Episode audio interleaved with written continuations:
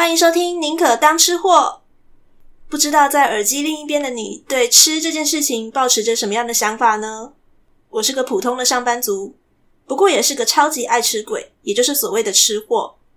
而在享受美食的同时，我也享受着聆听跟这些美食有关的故事。对我来说，故事是能够让食物更加增添风味的东西。在这个节目中，我想跟各位分享平时在我生活当中那些让我口水直流的故事。他们可能会是一本书、一出戏，或者是其他一些触动我吃货开关的小事情。当然啦，每集我也会介绍这些香喷喷的料理。你会有机会听见我上某家餐厅的心得，也可能会听到我因为某个故事的启发，决定亲自下厨做实验，并且带来的一些感想。准备好了吗？一起来听吃货分享心情吧！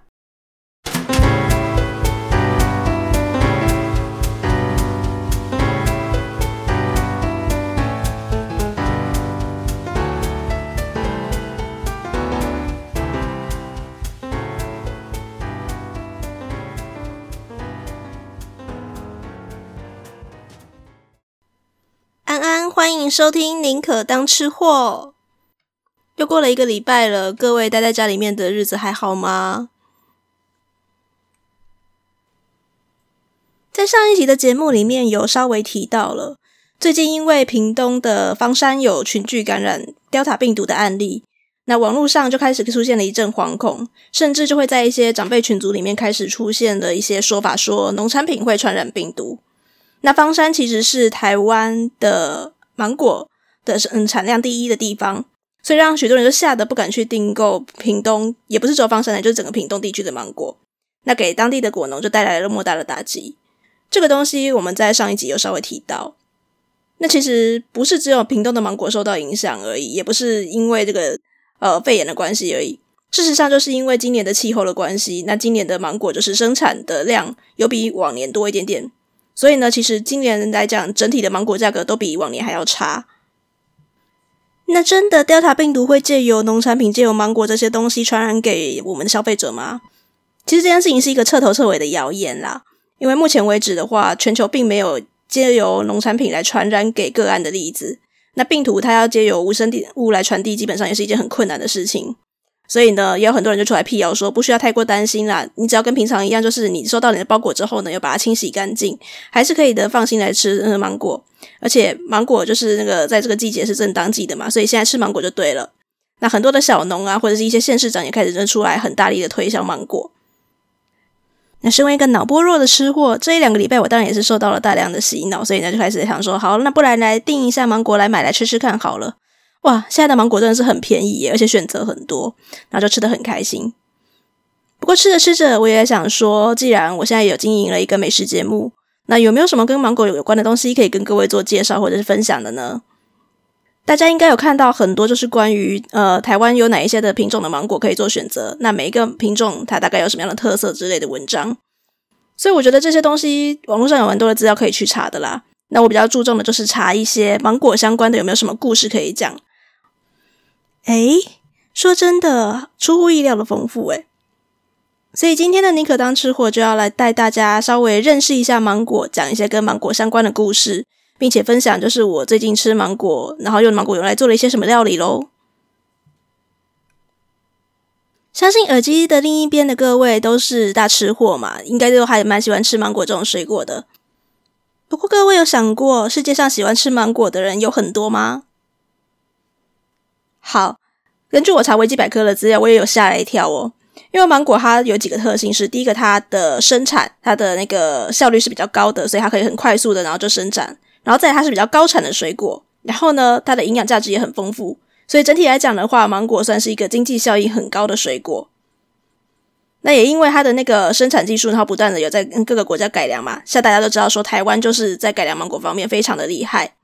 所以其实芒果它变成一个蛮厉害的那个经济作物，甚至有一种说法，就是世界有五大水果都是那种呃经济含量非常高的，然后可以外销到世界各地去了。那芒果就在这五大水果其中之一哟。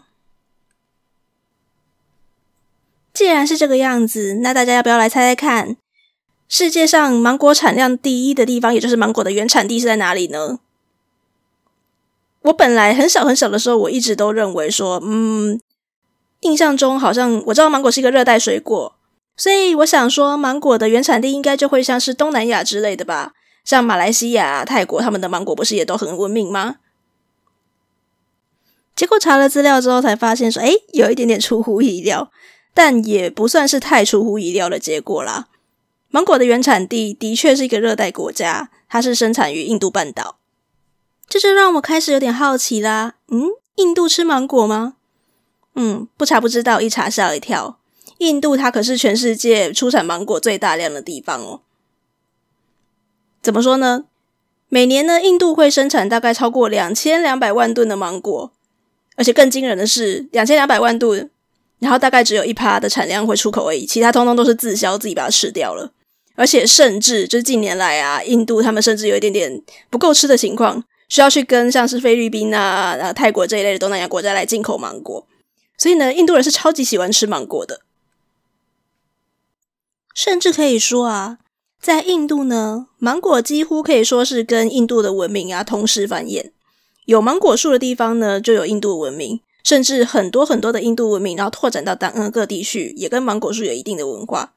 也因此啊，在许多的印度古经典当中，芒果它是象征很多美好的事情，包括智慧、呃肥沃、幸福、知识，然后还有永恒的爱情，都跟芒果有关系哦。那么接下来，我们就来听听几个在印度文化当中跟芒果相关的小故事吧。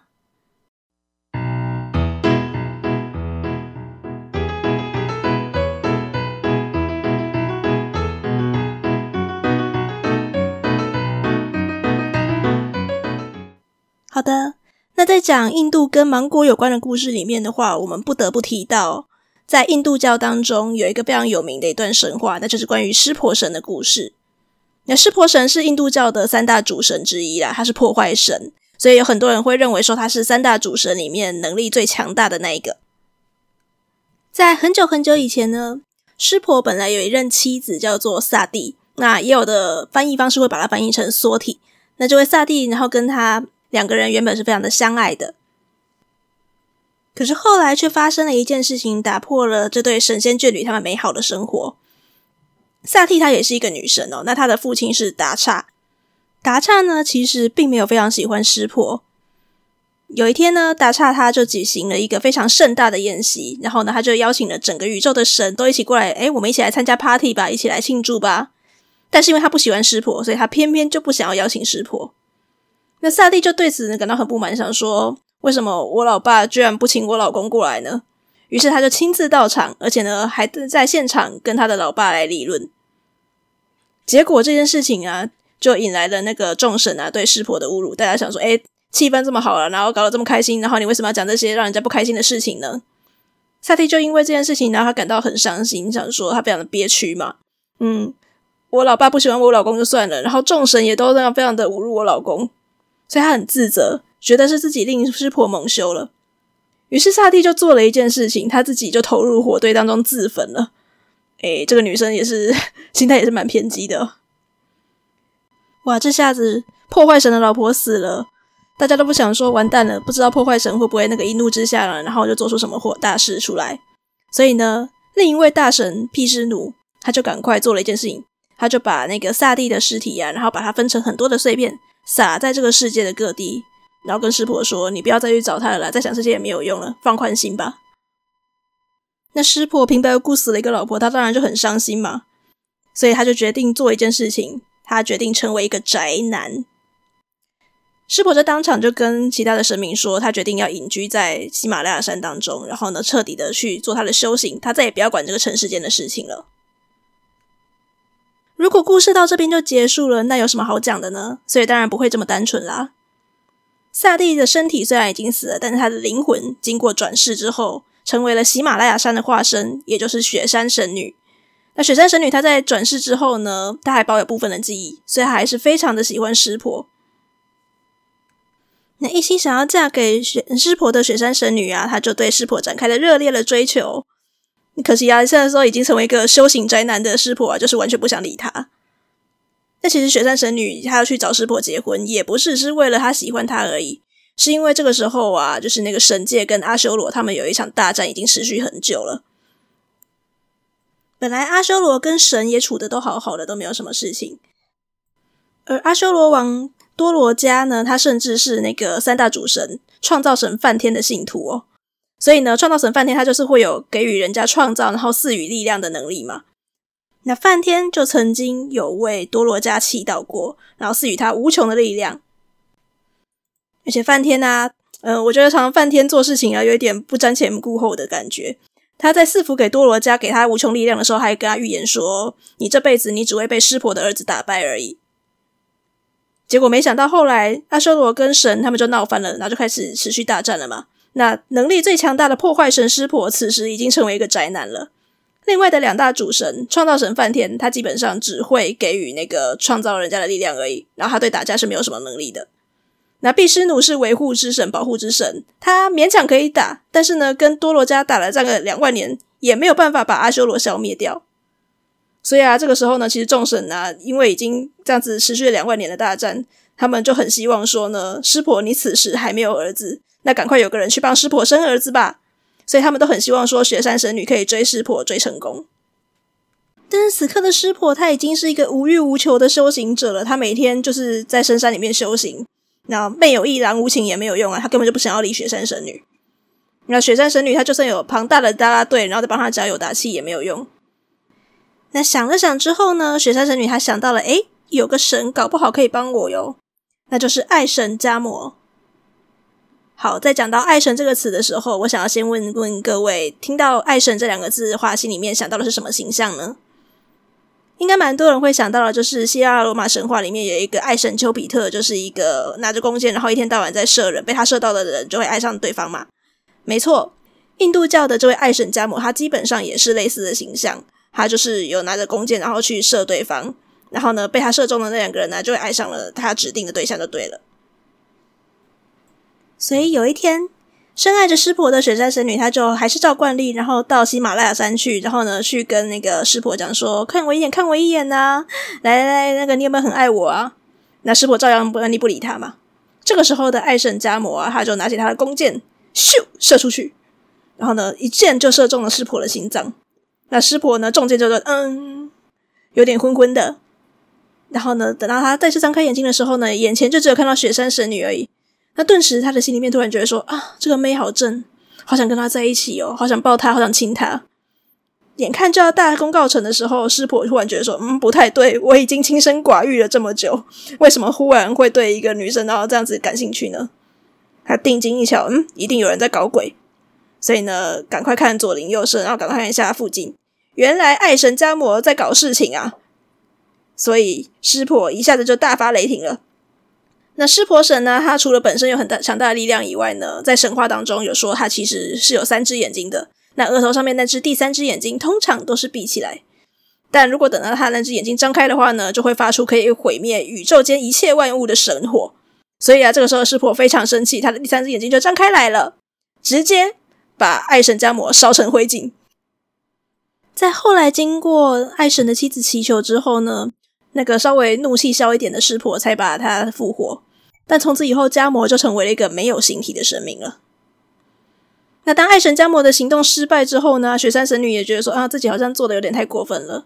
男人觉得就说，嗯，这个时候呢，他已经知道说自己不能够再靠一些那个作弊的方式，他要靠自己的真心来感动湿婆，所以他就立志进行了艰苦的修行。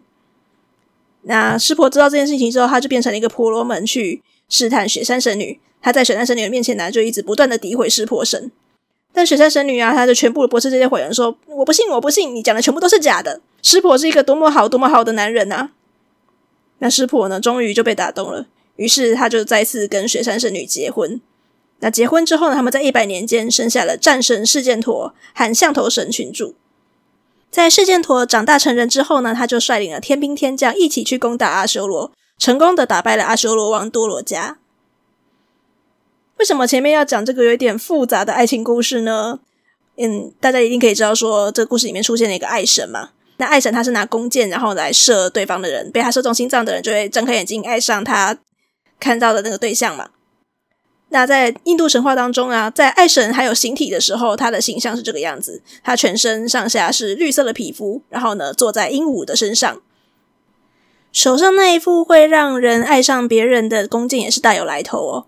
那弓是用甘蔗做的，弦呢是那弓弦是用蜜蜂的肠子做的，那我不太晓得是怎么做啦。然后它的箭头呢，用五种芬芳的鲜花来装饰着。那这五种芬芳的鲜花呢，它其实呢，分别就代表了跟爱情相关的含义，包括呃荷花呀、茉莉花呀。其中最重要的一种就是芒果树的花。那芒果树的花呢，对爱情的那个呃当中的那个重要意义，就是它会让人家一见钟情，然后并且呢，会对看到了对方呢，会保有那种呃爱欲跟性欲这样子。嗯，这边就是一个关于芒果的小小的印度上古神话。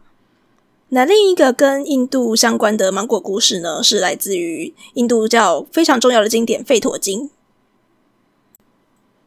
在《吠陀经》当中呢，有记载说芒果树这种植物的由来，它是因为大地国王爱上了太阳神美丽的女儿。那这位太阳神的女儿，她叫做苏利叶拜公主。苏利叶拜公主也非常的喜欢这位大地国王。如果剧情直到这边的话，就是一个两全其美，然后呢，非常开心的 happy ending。但其实不是这个样子的。有另一位女巫，她也非常的喜欢大地国王，所以她就很嫉妒这位苏利叶拜公主。那有一天找到机会，她就把公主推到水坑里面去，然后呢，把公主给她溺死。国王当然是非常的伤心啊。那过了不久呢，这个水坑附近，它就长出了一朵莲花。诶，国王看到这朵莲花非常漂亮，他就觉得说，嗯，这应该就是苏丽叶白公主的化身吧。于是他就天天看这朵花，睹物思人。那女巫当然也是很不甘心啊！你爱一个人就算了，你现在给我爱一朵花。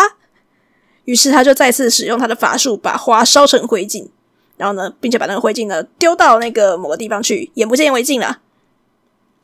没有想到呢，在灰烬坠落的地方呢，居然就长出了一棵大树。那这棵树呢，过了一年之后，它长出了一颗一颗金黄色的果实。那当其中一颗果实落到地上的时候呢，砰！苏丽叶拜公主又复活了。那从此以后呢，公主跟国王两个人就长相厮守。这棵会结金黄色果实的树，当然就是芒果树啦。也因为这故事的关系，然后呢，芒果树呢，在印度文化当中就代表了永恒的爱情。那又有前面的那个湿婆神故事的关系，所以其实芒果等于爱情这件事情，在印度文化当中算是有蛮密不可分的关系。在古代的印度教仪式当中，他们甚至会帮芒果树来举行婚礼哦。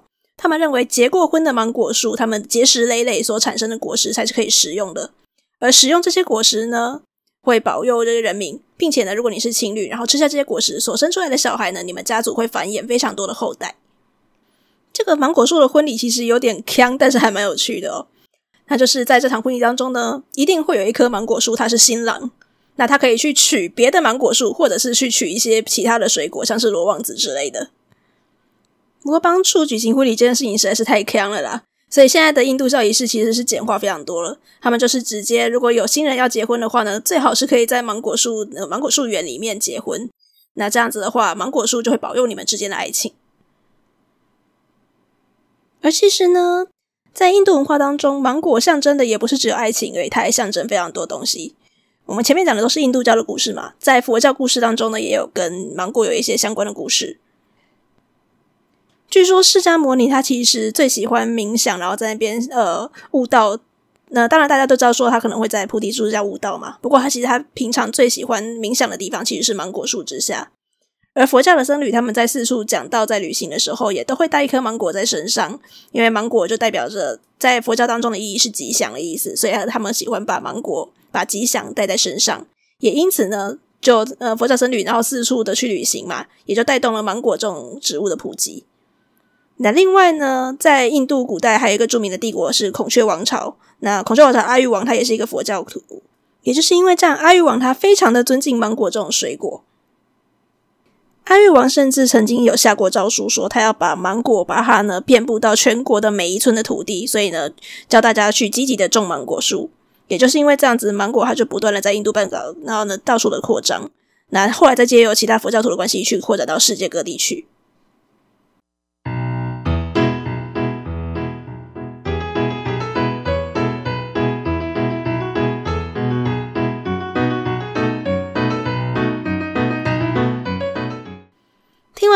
关的故事之后，就该来谈谈吃芒果喽。那根据维基百科，它其实有把就是台湾常见的芒果，把它分成三大种类，很 rough 的分法啦。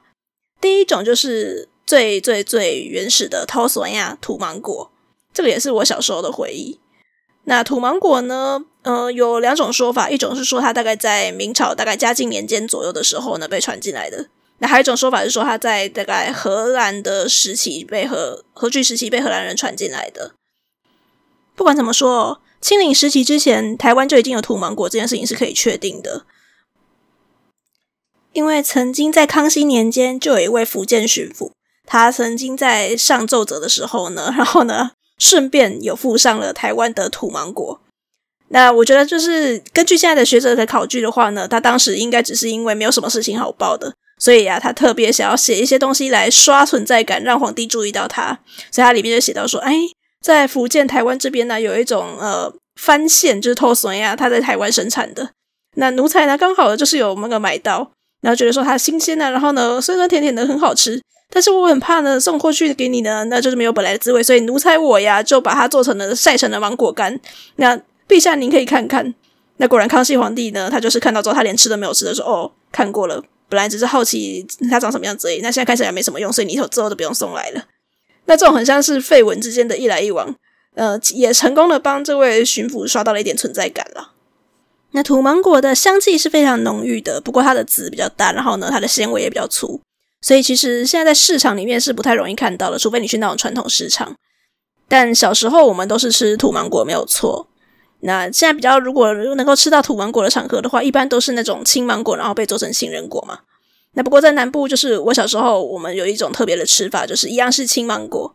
那情人果可能就是用糖盐去腌，但我们南部流行的吃法就是用酱油、跟蒜头、跟辣椒还有糖去腌。嗯，我只能说蛮特别的，我个人没有非常喜欢啦。但如果是北部人没有吃过这种吃法的话，可以试试看。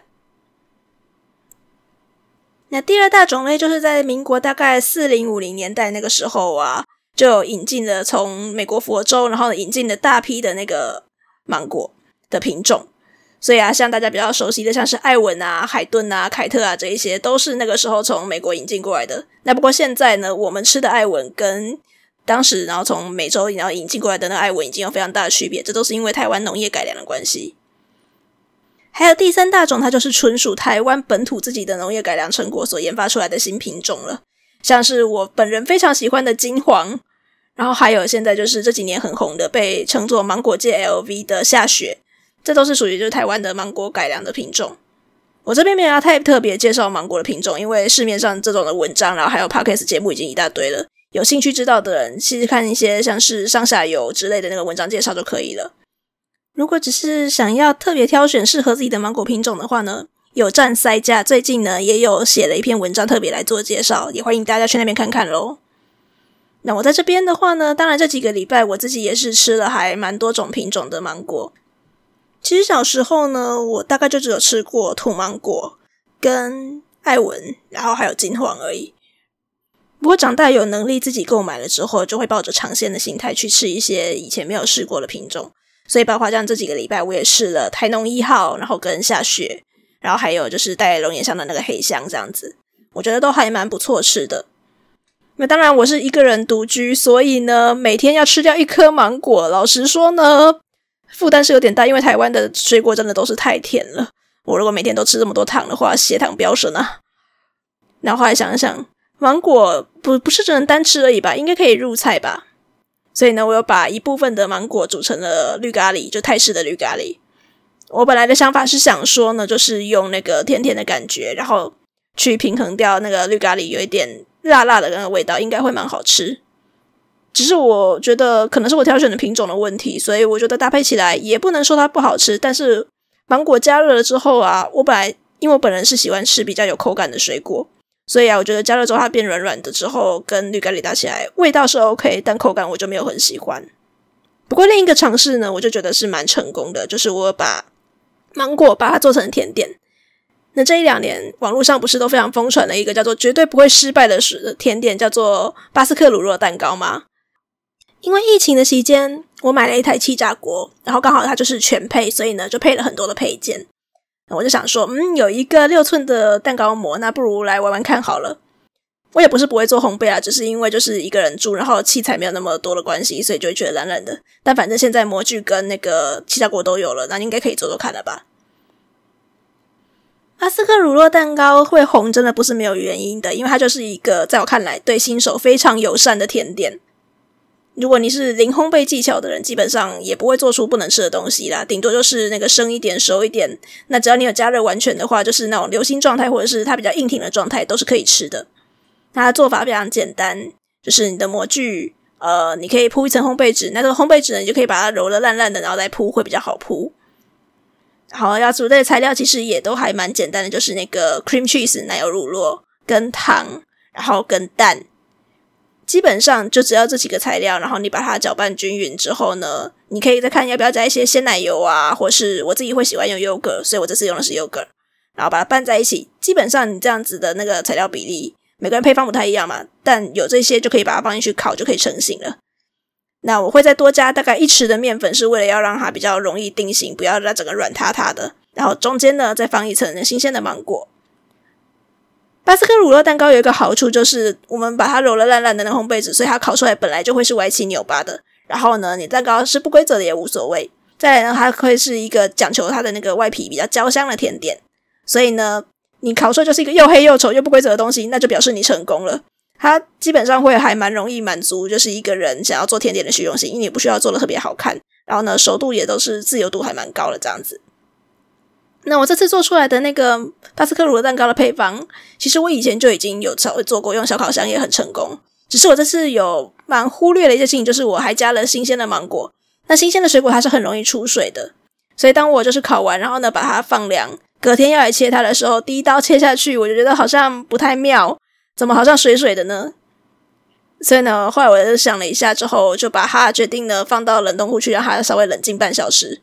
那这样做出来的那个口感也都还蛮特别的，很像是在吃介于起司口味的冰淇淋或雪糕之类的感觉啦。嗯，不太像是起司蛋糕，但是蛮好吃的，所以欢迎大家来试试看喽。最后还是要提醒大家，虽然芒果非常的好吃，而且现在芒果盛产的关系，会鼓励大家可以多吃芒果。不过我们刚刚有说过嘛，台湾是一个农业改良大国，所以我们的芒果经过一代一代的改良之后，它的甜度一代比一代的还要高。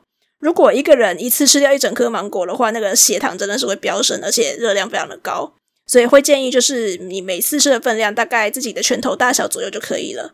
那另外，芒果是一个富含钾的水果，所以啊，如果你的肾功能不是很好，或者是你有心脏病患者的话，也要稍微控制一下它的量哦。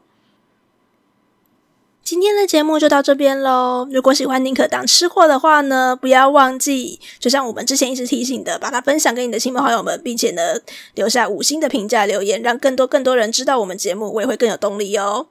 那如果你用的不是 Apple Podcast，你没有办法顺利的留言的话呢，也没关系，到我们的脸书或 IG 宁可当吃货，留下你的意见，我都会看，然后并且适时的跟你们回复喽。